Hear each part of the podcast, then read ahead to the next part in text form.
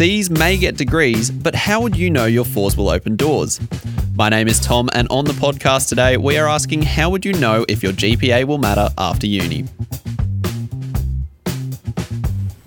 Hello, and welcome to the USQ podcast asking the big questions of the people in the know.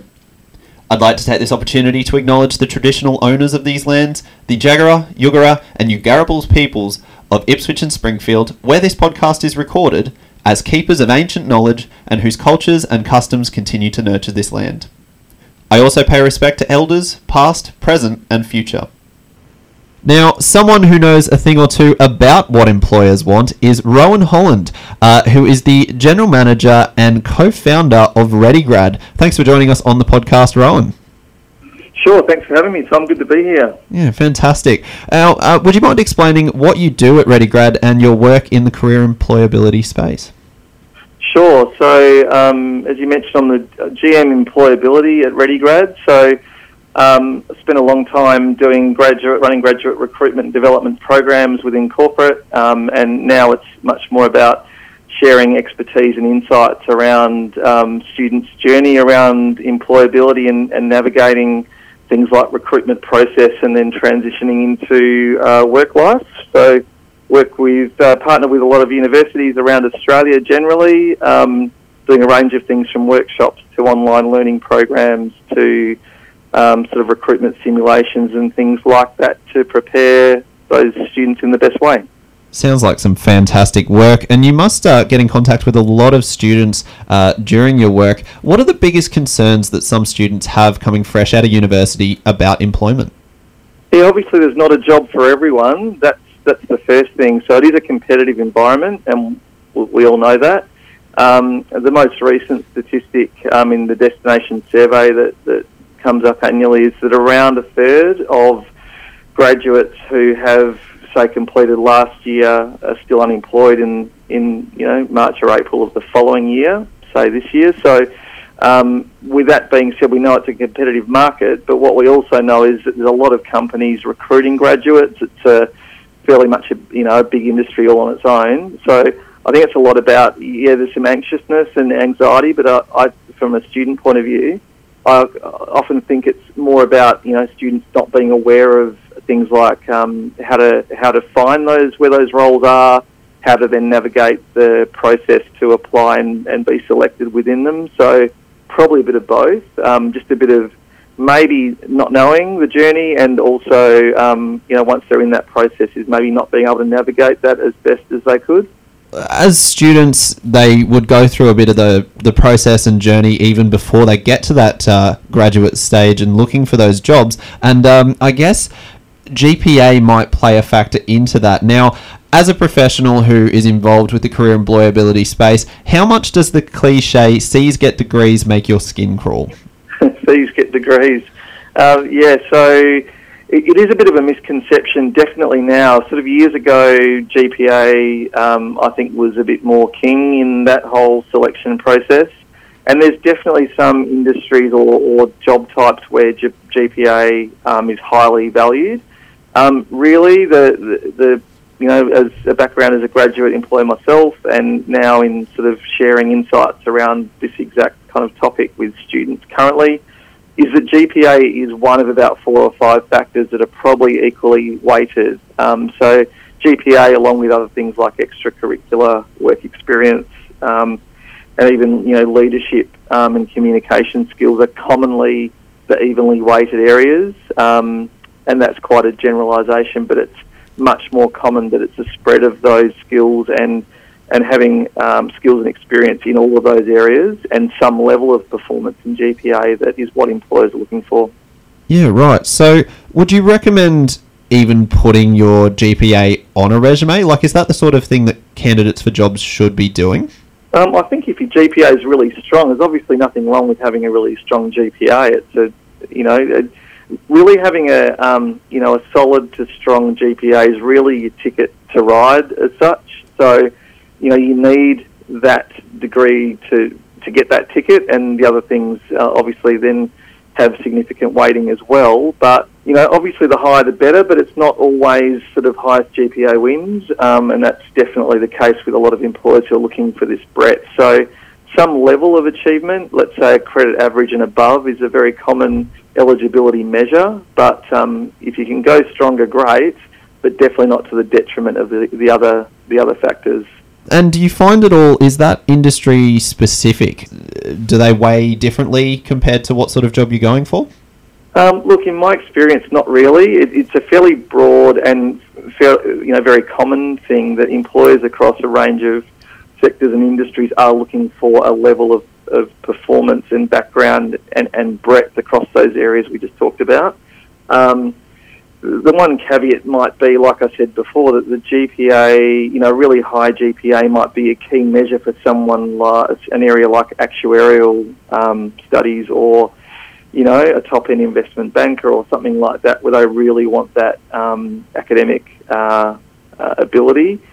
Um, but um, on the whole, it's very much, uh, and it's very common that employers cross industry, cross, sector are really looking at, yes, GPA is a measure, but it's one of a, a number of measures let's put this in a scenario uh, a student who's doing quite well with their studies um, comes across an extracurricular experience uh, that could be really beneficial to them in the long run but it could also uh, be at the detriment to their gpa um, you would recommend potentially looking into that extracurricular experience at the expense of that gpa I wouldn't say instead of, but definitely things like related internships, um, so work experience in a like environment is absolutely, um, you know, highly, highly valued by a lot of employers for obvious reasons. You know, you, you know what to expect, and you sort of hit the ground running then in a in a job that's a, like another job that you've done. So things like exchanges are sometimes interesting as well, where you go overseas, your GPA might drop slightly, but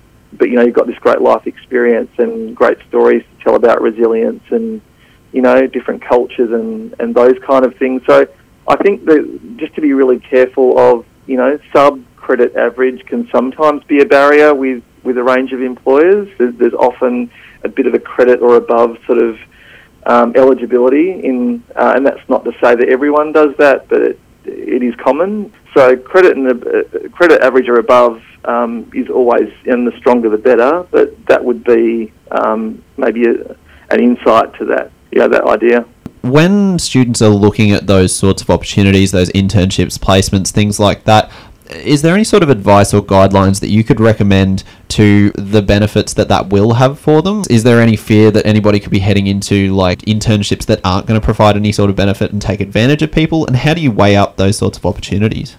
Yeah, again, it really is a case by case. I wouldn't like to give broad ranging advice that would suit everyone, but I think any time that I, I think in a hierarchy sense of importance or relevance is, you know, is your internship that you're doing in a, you know, in a aligned industry or sector? In other words, is, is it in your degree area and is it something that you would want to do as a longer term career? Then, of course, those employability skills or experience you get out of that um, will be highly relevant and really valued by an employer. It's not to say, though, that part-time job at um, you know Coles or um, a 7-Eleven store or at the local pool, um, there's logically a lot of really transferable skills with that. It's just transferable um, skills, while really valuable, uh, are often more attractive if they're in an environment that's a like industry um, or the job type is very similar. Yeah coming back to that destination survey stat you were um, mentioning earlier about unemployment, and for students currently studying right now, what is your best piece of advice uh, for them on in terms of increasing their employability and making themselves as desirable as possible for their future?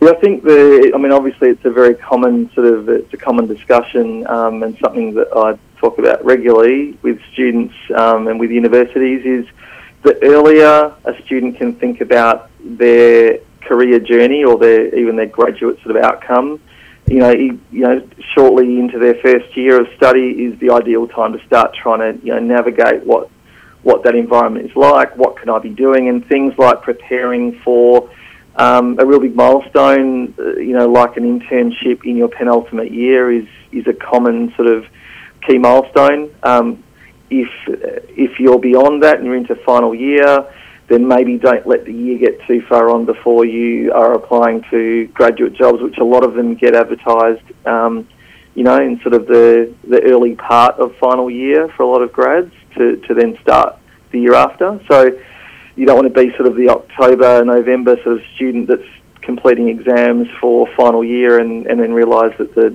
the horse is bolted as such. So um, the other thing is really to lean on any resources that you can, you know, careers services at universities are a great place to start with getting, you know, insights on things like, um, you know, resume or application process, around recruitment process more broadly, what employers um, are active within the university. So there's a range of things that you can do, but really to think about your journey as a linear one from year one and really to build your awareness and skills across your university journey is a real core um, thing to ensure success. Um, and really to make sure that you're broadening those skills as we talked about before as much as possible.